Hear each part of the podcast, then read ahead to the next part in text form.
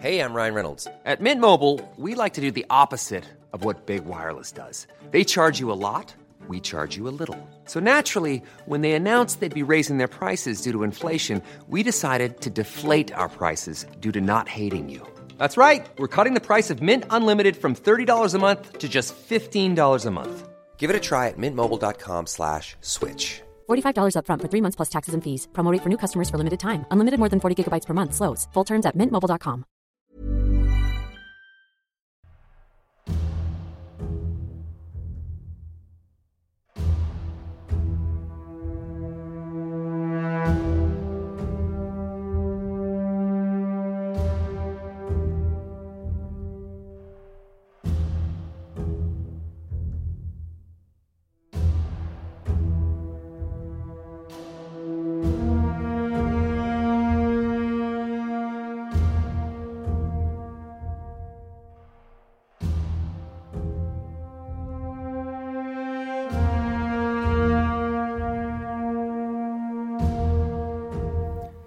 Before I begin today, I'd like to give a quick plug to my podcast Patreon page.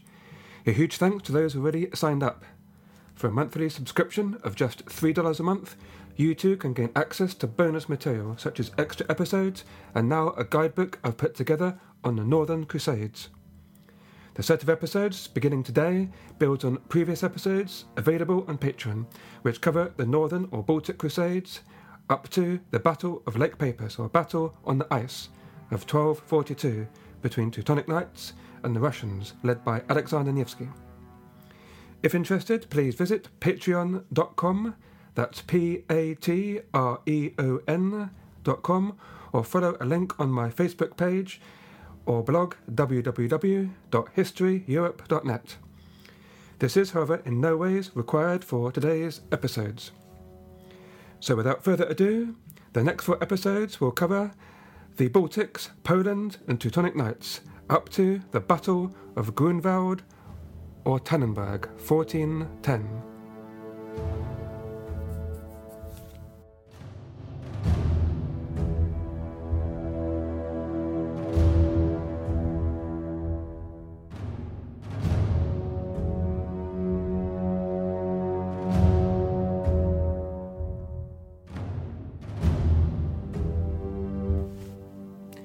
The History of Europe, Key Battles podcast, has always sought to present the various conflicts which have afflicted the continent of Europe from the perspective of all sides. In so doing, I seek to provide an alternative to the national narratives which have traditionally dominated. The chroniclers who wrote the primary sources on which historians depend are virtually all biased in favour of their own side to a greater or lesser extent. In the age of Romanticism and growing nationalism in the 19th century, the same biases often prevailed. Likewise, still in the periods of the First and Second World Wars, all of which led to a deep gulf between how different nations came to view the same historical events. There is no better example than the Battle of Grunwald, 1410, also known as the Battle of Tannenberg. One of the largest battles in medieval Europe, it is often used as a source of national pride by the peoples of Poland and Lithuania, and has become a larger symbol of the struggle against foreign invaders. During the 20th century, the battle was used in Nazi and Soviet propaganda campaigns. For example, when in the First World War, the Germans defeated a Soviet army in August 1914 near the site of the ancient Battle of Grunwald, they called their victory the Battle of Tannenberg to try and avenge the defeat of the Teutonic Knights more than 500 years before.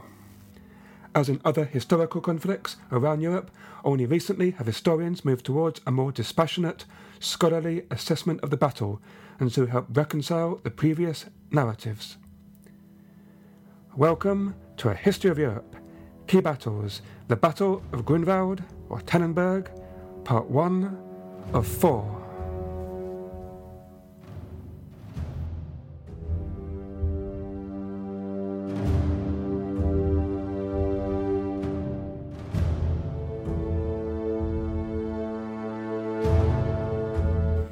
The Battle of Grunwald of 1410 was fought between the Teutonic Knights, a religious military order whose members were mostly German but not entirely, and an alliance between the Kingdom of Poland and the Duchy of Lithuania.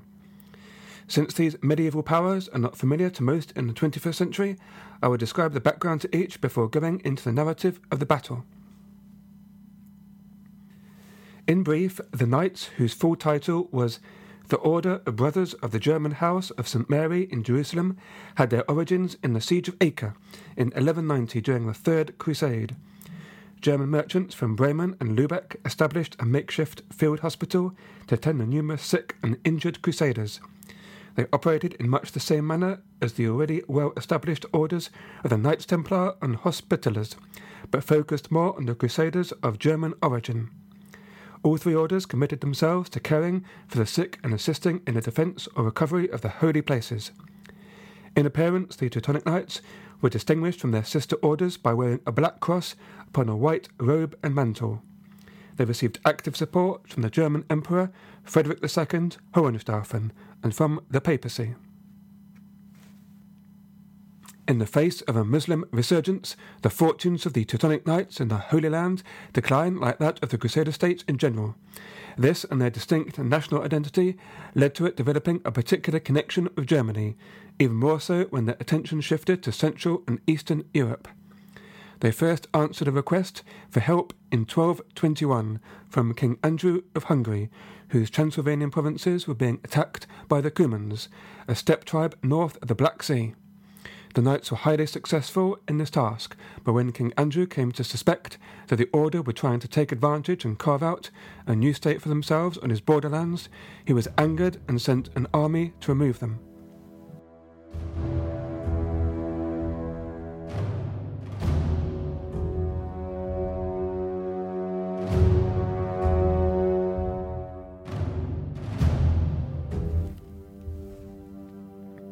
As the Transylvanian adventure was collapsing, however, the knights received another request for military and religious assistance from a Polish nobleman by the name of Duke Conrad of Mazovia. Duke Conrad had himself been unable to successfully conquer or convert the pagan Prussians on his northern borders. The Teutonic Order therefore entered Poland for the first time in 1222 at the express wish of a prominent Polish noble. In return for their services, it was agreed that they would be granted ownership of the territories of Kolm along the river Vistula, and any further territories they conquered in the course of the operation. Within a few years, the territory of Kolm was conquered and its inhabitants converted to Christianity. In the 1230s, the order's first castles began to appear. Thorn in 1231, Marienwerder in 1233, and Elbing in 1237, which secured the river Vistula. Also in 1237, the Teutonic Knights were joined by a rival military order, the Sword Brothers, with the patronage of the Bishop of Riga. Their territory in Livonia on the southeastern shores of the Baltic Sea became an autonomous province of the Teutonic Order. The combined lands now under the order comprised almost a hundred miles of the Baltic coast, in addition to the considerable area of the interior. Unlike in the Middle East, the participants of the so called Northern Crusades were able to hold on to their conquered lands and become the new local ruling elite. And so their crusade changed from an exercise in converting pagans to one of colonization. The pagan princes of Prussia were gradually stripped of their lands and influence, and in place of their wooden fortresses, a new network of castles was built to protect the German settlers, firstly made of wood, but then later the formidable brick structures that survive still today.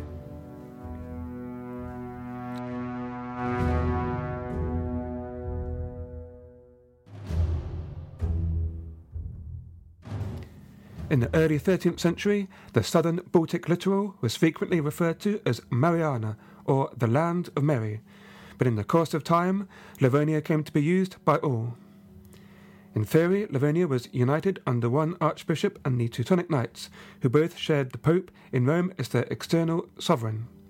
In practice, though, it became a confederation of powers the Teutonic Knights based in Prussia, the semi independent Livonian Order in the northeast, and the city of Riga, with its own independent minded bishop. The different parties cooperated against external threats, but vied with each other for territorial control, often violently.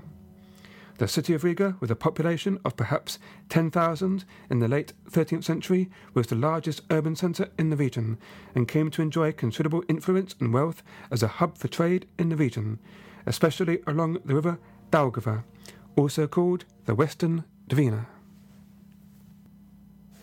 The conversion of the native Prussians, Balts, and Slavs was at first quite superficial, at least outside the newly established towns. The church simply lacked the funds to maintain clergy in the countryside and was unable to prevent the priests they recruited in Germany from drifting back to the cities. When people did accept Christianity, they often adapted local myths and traditions despite the best efforts of the church to discourage this. The immigration of large numbers of German and Polish peasants helped speed up the process of assimilation, but the sincerity of the conversion of the natives was often dubious. In the more remote areas, it would take centuries for Christianity to fully replace the old beliefs. The conquest of the pagans of the southeast Baltic coastline was reasonably rapid, but the territories further inland proved more challenging. The Orthodox princes of Russia were also keen to expand their influence westward and competed with the Latin Christians, especially in the regions of the far eastern Baltic, where today are located the nations of Finland and Estonia. The border between the Teutonic Knights and the princes of Russian Novgorod was determined by a number of skirmishes and battles in the mid 1200s, most notably the Battle of Lake Peipus, also known as the Battle on the Ice of 1242. At this time, it looked for certain as if the last remaining pagan lands would be overcome from either one of these strands of Christianity. In the end, however, one group of pagans, the Lithuanians, would not only go on to hold out and survive, but to create a powerful state that would become one of the largest of late medieval Europe. In 1200, the Lithuanians' way of life and political importance was about the same as that of their neighbours. They were members of the same language group as Prussians and Letts, and like them, consisted of a peasantry living under the rule of a mounted warrior class in the densely forested basins of the river Niemen, Neris, and Vilia. It is an interesting question why the Lithuanians were so successful politically, while all their fellow pagan neighbours to the north and west were subjugated quite quickly by outside powers. Andres Plakans, in his book A Concise History of the Baltic States, suggests some possible uh, explanations. In part, he writes, it was a matter of timing. The strategy of the crusading orders was first to subjugate the north before moving to the south, which gave the Lithuanians 20 or 30 years to organize resistance. In addition, the deeply forested and swampy Lithuanian territories were not as accessible as were the lands to the north. Both the terrain and climate made any sustained military campaigning very difficult. Also important was the emergence of a remarkable dynasty of Lithuanian leaders, especially its founding member, Mindaugas, who lived from around 1203 to 1263, and who is credited with unifying the tribes of Lithuania. Little is known of the origins of Mindaugas, his early life, or his rise to power. His first appearance in any documents is in a 1219 treaty with the neighbouring Russian province of Galicia, Volhynia.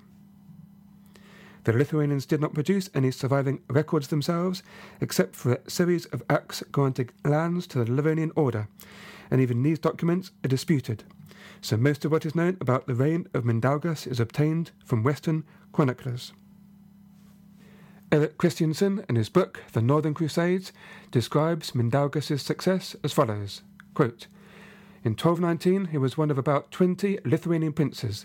By the end of his life, he had mobilized the whole free population to fight for him or his sons, either as cavalry or as infantry. His horsemen copied the tactics of the Mongols, but used short throwing spears and swords instead of bows and protected themselves with mail. His infantry carried spears and axes, and his let or auxiliaries made use of the crossbows they had got from the Teutonic knights. Mindaugas faced a series of conflicts from many sides against his own relatives for control of Lithuania and against the pagan population of the region of Samogitia to his west, as well as the Teutonic Knights to his north, the Mongols in the southeast, and the Poles in the southwest. In 1252, Mindaugas was persuaded by Pope Innocent IV to be baptized in exchange for being crowned King of Lithuania. The church was given permission to send missionaries to preach the gospel throughout his lands and turned a blind eye to the fact that Mindaugas continued some pagan practices. But the Lithuanians and Samogitians strongly resisted Christianity, and Mindaugas was compelled in 1261 to break peace with the Crusaders and revert to paganism. His change of heart shored up his support locally for a time, but two years later, in 1263, he was assassinated by a nephew. His rejection of Rome and the fierce resistance to Christianity within his dynasty altered the seemingly predetermined history of the Baltic region, for his successors were to remain pagan for more than a century afterwards.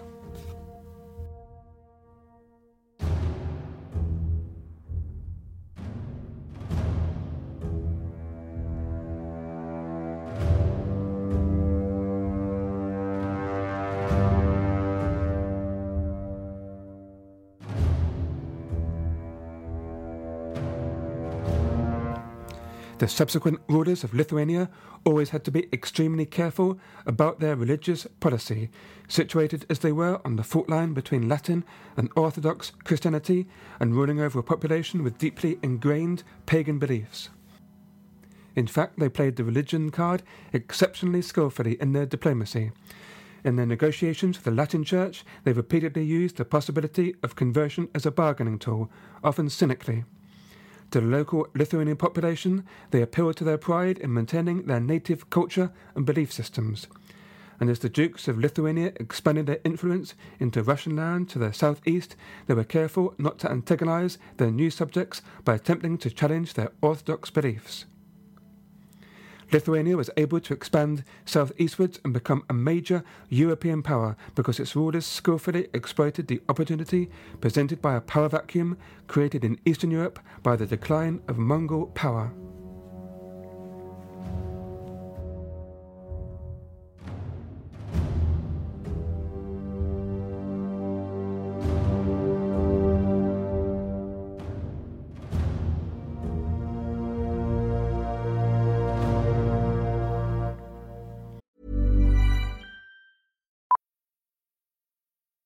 Millions of people have lost weight with personalized plans from Noom, like Evan, who can't stand salads and still lost 50 pounds. Salads, generally, for most people, are the easy button, right? For me, that wasn't an option. I never really was a salad guy. That's just not who I am. But Noom worked for me. Get your personalized plan today at Noom.com. Real Noom user compensated to provide their story. In four weeks, the typical Noom user can expect to lose one to two pounds per week. Individual results may vary. A lot can happen in three years, like a chatbot may be your new best friend. But what won't change? Needing health insurance. United Healthcare Tri Term Medical Plans, underwritten by Golden Rule Insurance Company, offer flexible, budget friendly coverage that lasts nearly three years in some states. Learn more at uh1.com. In the 1230s, the Mongol armies of Genghis Khan and his successors swept across Eastern Europe and took control of the cities of Kievan Rus. Within a couple of generations, however, the great Mongol Empire started to break up into several khanates. One such khanate was the Golden Horde, which formed in 1259 and extended from the steppes of southern Russia into Central Asia. Its rulers, the Tatar Khans, completely subjugated the southern and eastern regions of Kievan Rus. The more remote Russian rulers in the far northwest around Novgorod were allowed only a very limited level of independence, as were those of the far west in the region of Galicia Volhynia. Situated in an area around the modern nation of Belarus, plus parts of eastern Poland and western Ukraine, Galicia Volhynia became a wealthy and important regional power during the reign of Danilo Romanovich, who lived from 1201 to 1264. Historians often consider this principality as the last independent state in the Ukrainian lands until the rise of the Cossacks in the 17th century. But writes Serhiy Plokhy in his book, The Gates of Europe, A History of Ukraine, their level of independence was somewhat limited. Quote, while often in disagreement and occasionally at war with the Khans of the Golden Horde, Galicia Volhynia remained a tribute paying vassal until the end of its existence in the 1340s In exchange for tribute, the Khans allowed the Galician Volhynian rulers complete independence in their internal affairs. In the international arena, Galicia Volhynia benefited from Pax Mongolica to the end. The weakening and eventual breakdown of that international order in Eastern Europe facilitated the fall of Galicia Volhynia as a unified state. The Lithuanians were not the only ones who sought to benefit from the weakening of Galicia Volhynia. They had to compete with Hungary and Poland for the attempted carving up of western Russian lands. In 1340, King Casimir III of Poland attacked the Galician capital of Lviv. At first, the local elite resisted with some help from the Mongols, but in 1349, the Poles conquered the whole principality. The next year, an alliance of Lithuanian and local troops expelled the Poles from Volhynia, the northern half of the principality, but Casimir was able to hold on to the southern half, Galicia. The integration of Galicia into the Kingdom of Poland opened the region to Western influences, such as the Polish model of noble democracy and German model of urban self rule, and the benefits of Italian Renaissance education but it came at a price that some Ukrainian historians consider too high. Galicia lost its semi independent status and some aspects of its cultural identity, namely ruled by a boyar aristocracy, traditional Rus artisanship, perhaps most importantly, the Eastern Orthodox Church faced powerful competition from the Western Church in Rome. The Lithuanians, in contrast to the Poles, adopted a policy of looser control of the Ukrainian territories which they conquered. Their leader during their greatest period of expansion was Prince Gediminas, who reigned from 1316 to 1341. Gediminas allowed the Orthodox population of Volhynia to freely worship their faith and often allowed the ruling elite to retain their offices as long as they recognized Lithuanian overlordship. This policy of toleration helped persuade his subjects to stay loyal to him, and the boyars to sometimes join in his military campaign against his enemies, principally the Teutonic Knights.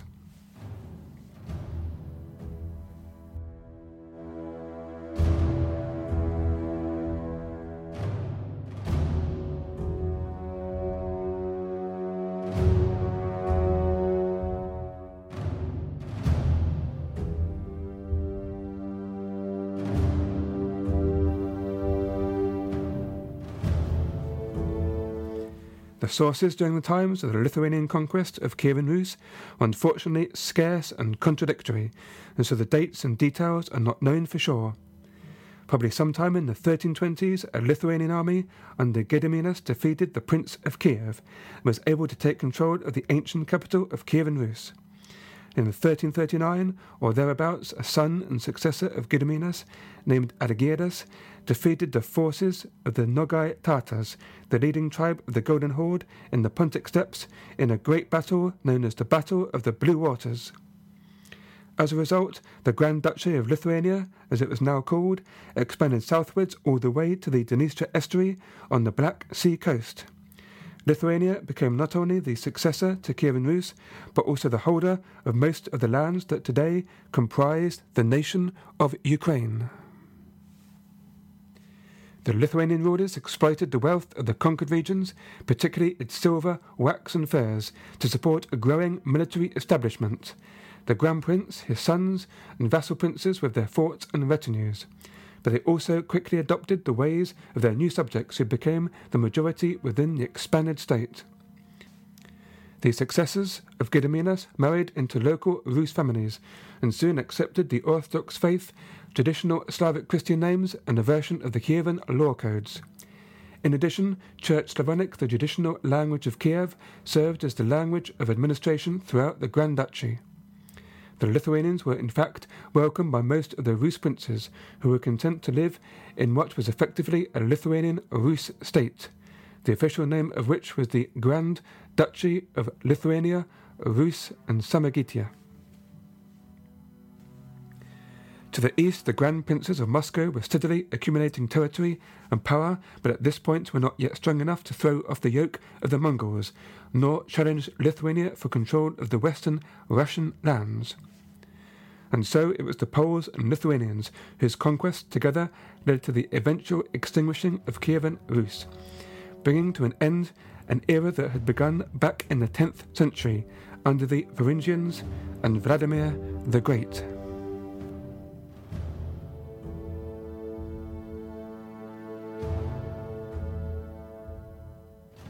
If you'd like to know a bit more about the background to the Baltic Crusades, I have a couple of recommendations for you today. Firstly, the History of the Crusades podcast is just beginning a new series on that very topic. Having covered the Crusades in the Middle East and the Albigensian Crusade in France, his host, Sharyn Eastaugh, is going into more detail than I will have time for in my podcast. I highly recommend her podcast. Secondly, if you fancy a bit of fiction, there is an interesting series of detective books based in 15th century Tallinn, written by an Estonian author, Indrek Hargla.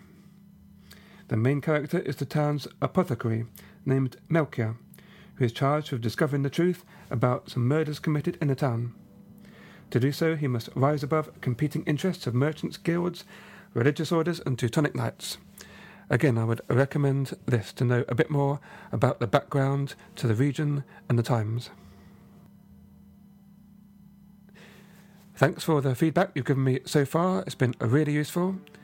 Uh, remember, you can get in contact with me on the Facebook page for the History of Europe Key Battles podcast, on the blog www.historyeurope.net. Uh, you can contact me on Twitter at History Europe KB, KB for Key Battles, or you can write to my email directly, carl at historyeurope.net. Thank you very much for listening to a History of Europe Battles podcast, and I hope you can join me again next week for the second part of the Battle of Grunwald.